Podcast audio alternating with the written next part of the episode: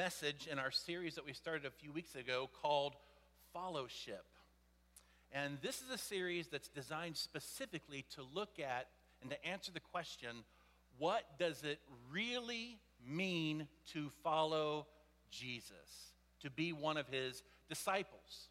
And it's critical that we answer this question because the final marching orders of Jesus to his church is found in Matthew 28, where he says, Go and make disciples of all nations. Make people who act like me, talk like me, love like me, serve like me, give like me. That's the final instructions that Jesus gave to his church. And let me just say this I don't say this very often, okay? But if you were not here last Sunday on September 15th, please go back and in your car or at home or wherever you can, listen to last Sunday's message because it's foundational to what we mean when we talk about being followers of Christ as opposed to just being Christians. And I believe that this is one of the most important sermons series that I've ever given. Here's why. Because the great failing of so many churches in our nation is that they do not have a discipleship strategy. They've got a lot of programs, but they don't have a clear path, a clear process that communicates. This is how you reach the goal of looking more and more like Jesus. And I told you in week one of this series that if you come to a church and become a member of that church, you have a right to have high expectations of what that church is about. Likewise, if you identify with a church, the church leadership has the right to have high expectations of what they can expect of you to help that church get to where they are going. So, over the coming months, as we rebrand ourselves, you'll see it in our literature, you'll see it in our signage oh, throughout the church, so that when people come into Bachelor Creek, they'll know this is what Bachelor Creek is about. This is what Bachelor Creek values. And this is what Bachelor Creek expects of me if I'm going to be a part of this body of believers. So here's the question What does the life of someone look like who is following Jesus well? And if you remember right, last week I laid out for you what the rest of this series was going to be, topic by topic. Six core commitments, six core habits that are evident in the life of somebody who is dedicated to being a follower of Jesus. And number one on that list was this disciples of Jesus, followers of Jesus, worship regularly.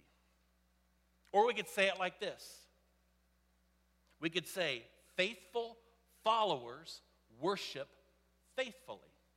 All right? Now, some of you in here today, maybe you can identify with the little boy who asked his dad one day. He said, Dad, what's the highest number you've ever counted to? And the dad said, I don't know. What's the highest number you've ever counted to? The boy said, 5,287. The dad said, Well, why'd you stop there? Why didn't you keep going on? And the boy said, Because church was over. Have you ever found yourself there?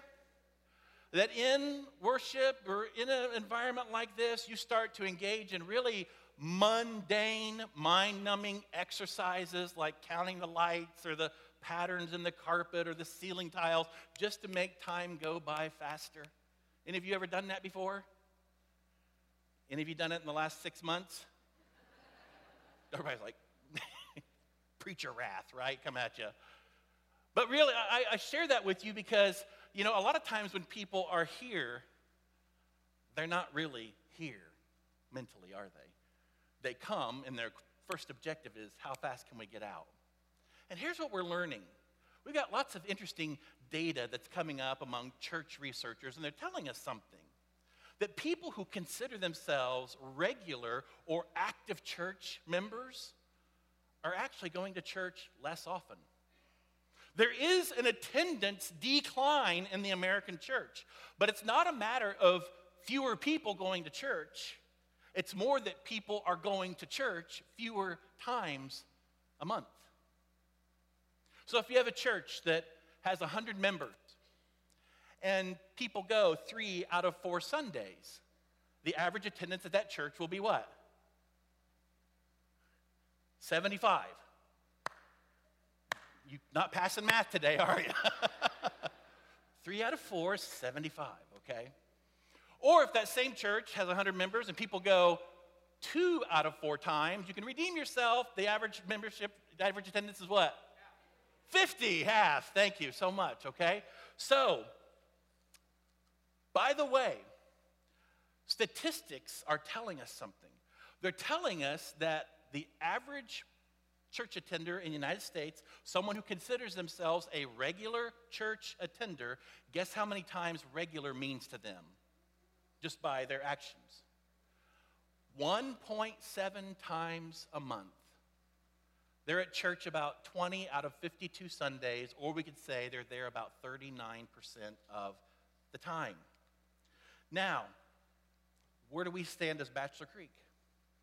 Here's some information for you. On an average Sunday, a given Sunday, we run anywhere from 700 to 800 people. Sometimes above the 800, we get closer to 850, but we're somewhere in that fluctuation of 700 to 850 people. So you might think, well, we must be a church of about 700 to 850 people, right?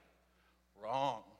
I asked Ryan Kime just this last week. I said, Ryan, all those snapshot cards you've been taking, and all the communication cards we've been filling out, because we got a new church database software. I'm trying to get as much accurate data as we can. I said, How many people have we identified, kids, adults, everybody, that would identify Bachelor Creek as their spiritual home? He said about 1,400.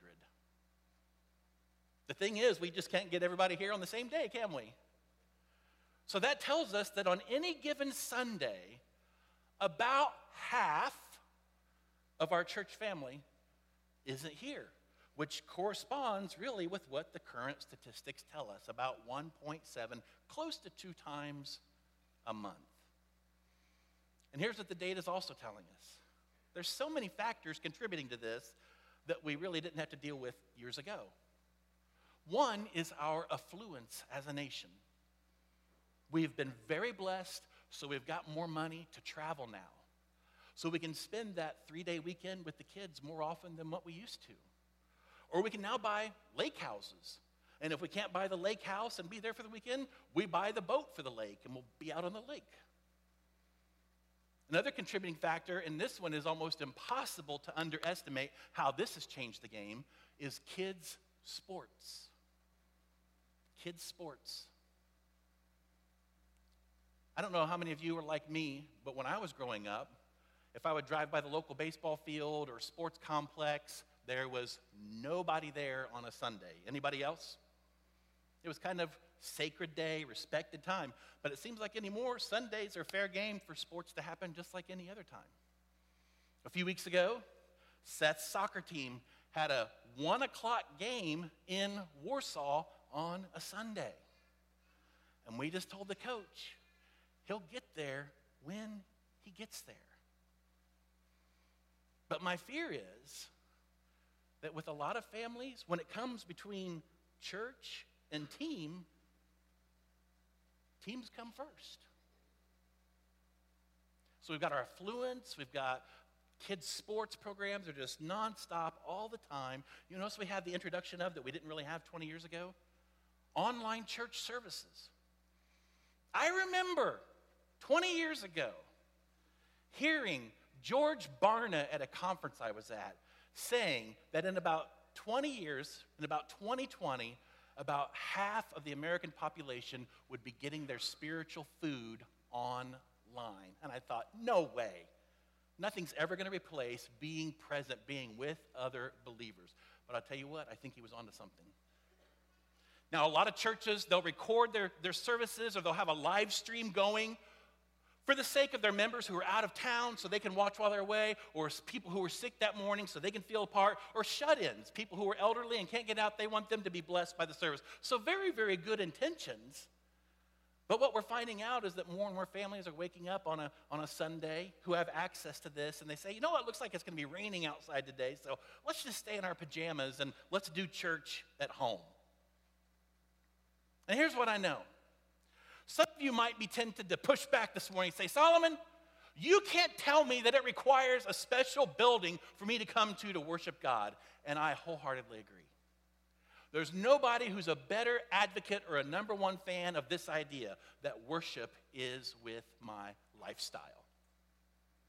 That I should worship God as wholeheartedly outside of this building as I do in this building. It doesn't take a building to worship God.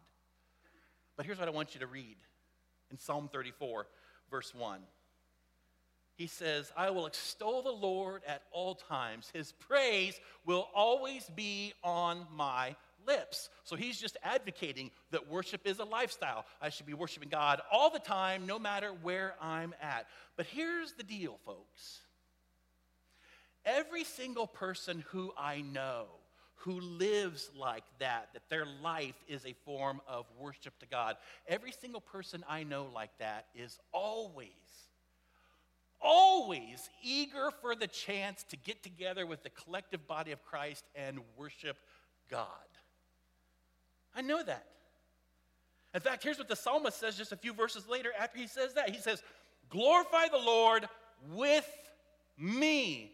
Let us exalt his name. What? Together. Yeah.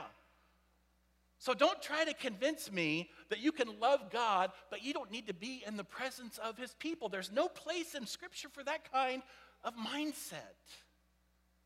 And when God teaches through Scripture about worship, he teaches worship not necessarily as an option, but as an ought. Listen to what we read in Psalm 122. I rejoiced with those who said to me, let us go to the house of the Lord. Our feet are standing in your gates, Jerusalem. Jerusalem is built like a city that is closely compacted together. That is where the tribes go up, the tribes of the Lord, for this reason, to praise the name of the Lord according to the statute given to Israel. So when God gave Israel the statute to worship, it wasn't for God's sake. God doesn't need our worship. He's, he's no more complete, He's no more whole, He's no more God because He receives our worship. God gave the statute for worship not because He needs it, but because, guess what? We need it. Because it's good for us to come together in this kind of environment and corporately lift up the name of our God. Here's what it does when I gather with the saints of God and, and we experience worship, and I'm not just talking about the singing, I'm talking about when we hear the word of God proclaimed, when we partake of the elements of communion, remembering what Jesus did, when we see a baptism, when we see God change a life right before our eyes. You know what that does? That helps you and it helps me keep my heart and my mind centered on ultimate reality. And I think that's why Jesus made worship an ultimate priority. That we go to worship because our Lord went to worship with others. We read about this in Luke chapter 4. It says here, He, meaning Jesus, went to Nazareth where he had been brought up. Listen to this. And on the Sabbath day, he went into the synagogue. Everybody say this with me as was his custom. So if you want to be a follower of Jesus, a disciple of Jesus, the sermon could be over for you right now. Because you've just seen the model of your Lord, and you're like, if that's what he did, that's what I'm doing. If you're a committed follower of Christ, I need say nothing more when it comes to corporate worship. It was the habit, it was the commitment, it was the discipline of Jesus, the one we call Christ, Savior, Lord, to worship regularly with other followers of God. And here's the question why did Jesus do this? I mean, think about it really. We're talking about Jesus. Was it because when he went to synagogue, he heard worship like he had never heard before in heaven? Did he go because the fellowship at the local synagogue was better than the fellowship that he'd experienced between Father and Holy Spirit in the Trinity? When the rabbi was giving his sermon or his little homily in the synagogue, did Jesus ever stop and say, Whoa, that is a thought about God I had never considered before? No. Do you know why Jesus went to worship? As was his custom. Every time the synagogue was open, there you would find Jesus. Do you know why? Because he thought his Father was worthy of it. That's why. And in our day and time, we live in a, in a culture where people judge worship. They come into an environment like this with the attitude that says, What does it do for me? And I've done it. You've done it. And we, we judge everything. Are the prayers sacred enough? Is the music reverent enough? Is the preacher polished enough? You know what it reminds me of? It reminds me of that show, The Voice. Y'all know what I'm talking about? Where the judges sit in those big red chairs and they got their big buttons ready to push and they're deciding every second whether or not they like it. That's what it kind of reminds me of. But let me tell you this, folks. In their heart of hearts, a worshiper, they they, they don't worship because of what it does for me.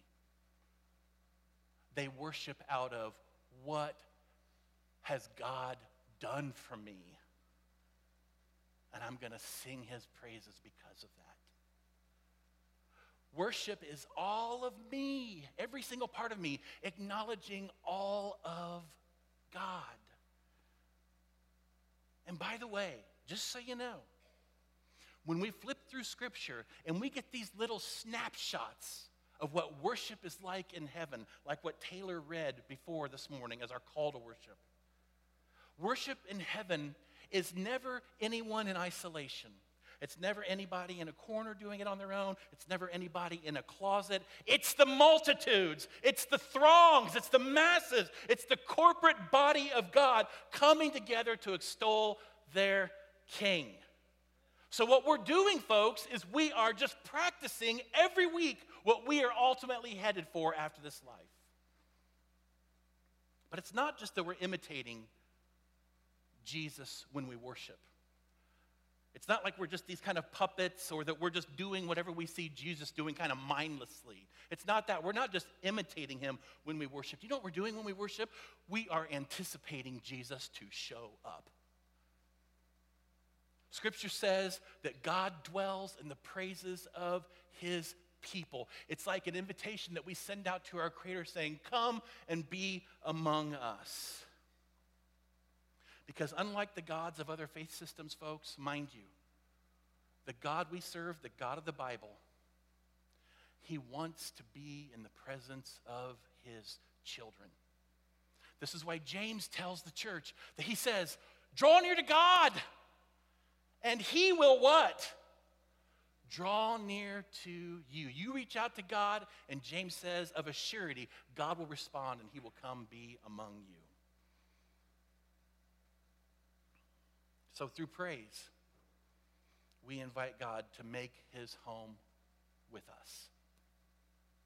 It reminds me of that story that we read in the book of First Chronicles, where King Solomon has just finished building the temple of God after several years, an unspeakable number of hours of labor that it took to build this thing, an unprecedented amount of money that it took to pull this off because everything's inlaid with gold and it's beautiful and it's got sculptures and it's just this it's a structure like the world had not seen to that point in time. The question is, though, You've got a temple for God that you've built and you've got so much invested in. Here's the key question though How do you get God to move in. How do you do that? And Solomon knew how. You know what he did? He held a praise concert. He said, Let's get the band, let's choir. And so the harpists come and they start strumming, and the pipers come and they start piping, and the drummers are beating on their drums, and the choir starts belting out the song. And you can read this in the Bible Great is our God, his love endures forever. And the scriptures tell us that God showed up in such a powerful, dynamic, glorious way that the priests were actually unable to do their duties because the presence of God was so thick. So, what's the temple of God today? Because Scripture teaches that, you know, that does God really dwell in places built by human hands? No. He dwells in humans. That's what Paul tells us in 1 Corinthians that we individually are the temple of the Holy Spirit. But Paul doesn't finish there. Here's what he says in Ephesians chapter 2 about why this is so important. Listen what he says in Ephesians 2:20. Together, there's the key. Not alone, not by yourself, together we are his house. Built on the foundation of the apostles and the prophets, and the cornerstone is Christ Jesus himself. In other words, you take that out, it's not worship. It's just mumbling, it's just singing, it's whatever. But it's not worship if Jesus isn't the cornerstone. Listen what he says. We are carefully joined together in him, becoming a holy temple for the Lord. Now you think about this and the power behind this, and then it makes you start to understand. No wonder the enemy is reaching as far as he can across our globe to outlaw and to ban corporate worship in any country and community that he possibly can. No wonder he's trying to make it illegal across our world for people to gather in the name of Jesus like us because he knows that there is so much power that's there when the children of God get together to meet with their Father. And so he's made it his point to end it as much as he can. You know what worship also does? It restores us. There was a story that came out of Ontario, Canada, not too long ago about a young lady named Hannah Peterson. Hannah was in a horrible car accident where she broke her pelvis, broke some ribs, punctured a lung, and got a concussion. And what makes this really interesting is not the fact that she had such an accident, but the fact that she had her wedding that was planned for just a few weeks after the accident. But Hannah was bound and determined not to change the date. She was going to do whatever she had to to show up that day to make sure she could say her vows. So the wedding day comes.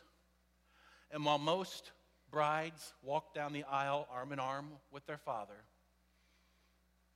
that wasn't necessarily how it went for Hannah.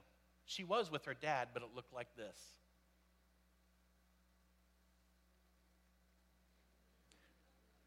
Is Ming up there? There we go. That's what it looked like for Hannah. Her dad was pushing her down the aisle to meet her groom up front. But before he, she could even make it half the way, her bridegroom, Stuart, comes up to his bride, and look what he does. He scoops her up in his arms. And he carries her the rest of the way to the front. And Hannah was bound and determined to stand up while she was saying her vows.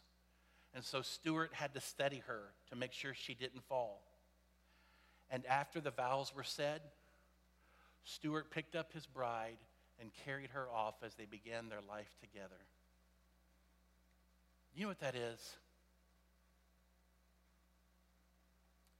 Do you know who that bride represents there? Us. Scripture says that you and I are the bride of Christ. You ever come through the doors of this place just feeling beat down?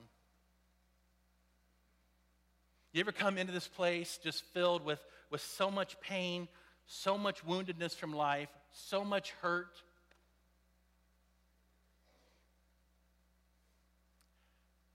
And yet, through the experience of worship, you feel lifted up. You feel like someone is carrying you. I got news for you. That someone is Jesus.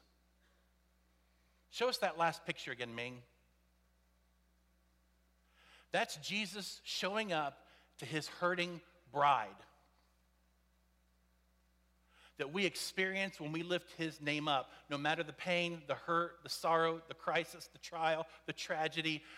Lord Jesus comes and he helps his bride and he picks her up and he carries her. Because I don't know if you've noticed or not, but life can be pretty hard. You and I, as followers of Christ, we are called to swim upstream in a downstream world. We're called to be light in a world that is very, very dark, and sometimes it gets exhausting. So we need our batteries recharged. This is why Paul and Silas, when they were trying to be light for Jesus, they were beaten and they were persecuted and they were thrown into jail. And about midnight, when all the other prisoners are sleeping and when normal people do sleep, even though they're in pain, even though they're exhausted, even though they're weary, do you know what they do at midnight? They lift up the name of God and worship. When King David when he's fearful or when he's worn out or when he's beat down, you know what he does? Time and time again. He says, Hey, somebody give me something to write on because I've got to compose some worship. And here's what we read in Psalm 40, verse 1 I waited patiently for the Lord to help me, and he turned to me and he heard my cry. Listen to this. He lifted me out of the pit of despair. He showed up, he carried me. Out of the mud and the mire, he set my feet on solid ground and steadied me as I walked along. He has given me a new song to sing, a hymn of praise to our God. One of the silliest things that you or I could ever say, and I've said it. Well, I just don't think I'm going to go to church today because I just don't feel like it. Friends, that's exactly when we need to go. Because it's through our time of worship. And again, everything that we do in here on Sunday is a form of worship. It's through that, through lifting up God, that my hurt and my pain and my worry and my struggles and my addictions and my heartache and all the troubles of my life, it's through that that they lose their power to discourage me when I'm extolling Him. So you do what you ought to do, even when you don't feel like it, and you just trust God. And you know who taught us this the best? Jesus.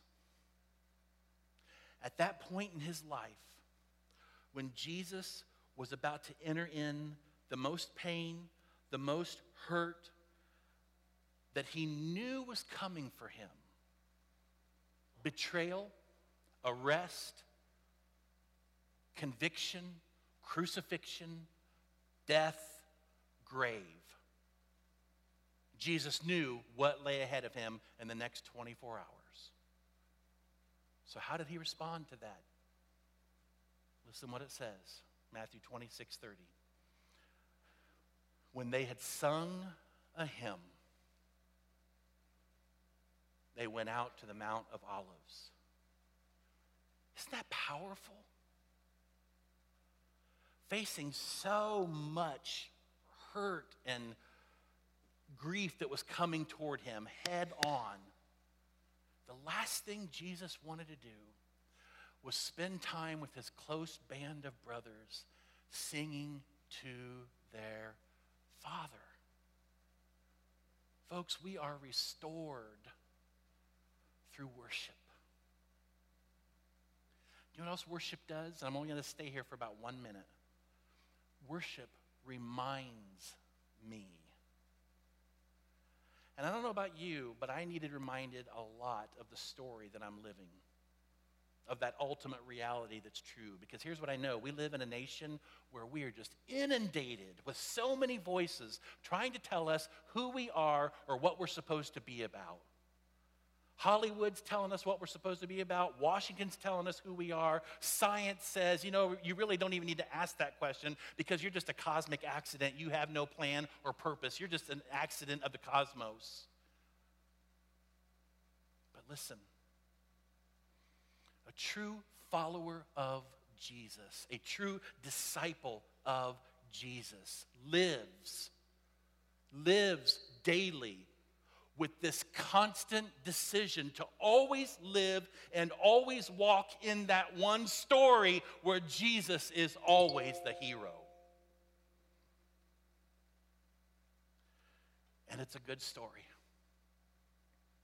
It's a story about a good God who, even when we turned our back on him, he didn't turn his back on us about a God who became flesh for us, and he took our place on the cross, and he conquered the grave, and he gained victory over death, and he rose gloriously, and he ascended into heaven. And scripture says that all history and all time is working itself unto one culminating point where every knee will bow and every tongue will confess in heaven and earth and under the earth that Jesus Christ is Lord.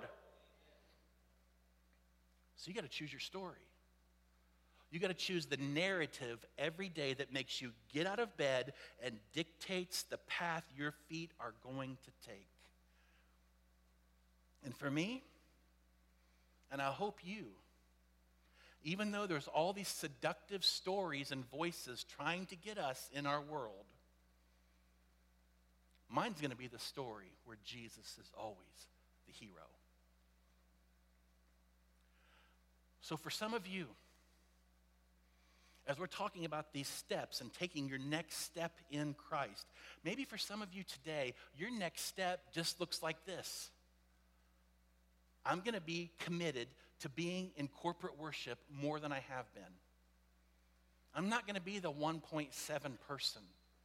I'm going to make worship a priority because Jesus, who I call Lord, Jesus, who I want to look like, he made it a priority. And it becomes this launching pad through greater things that Jesus wants to do in our lives. And I said that, that worship reminds us listen to me, folks. When we sing songs, they remind us of our story. They remind us of God's story that He's working out and how our story and God's story come together. They remind us of the hope that we have, of the life that we're supposed to be living, of the seductiveness of sin, of the hope of salvation. So here's what I want to do as we close out together, as we get ready to enter into a time of communion. I'm not going to give a little homily or say anything. Here's what we're going to do we're just going to worship. We're going to worship a song called In Christ Alone. And what this song, one of the reasons why I love this song so much is because it reminds me of who I am and where I stand and about the supremacy of Jesus over everyone and everything. And I need reminded of that. And I know you do too. So it's going to be on the video screens. And I want us to sing it like we believe it. If you don't believe it, keep your mouth shut. Seriously. But if you really believe this, you sing it like you do.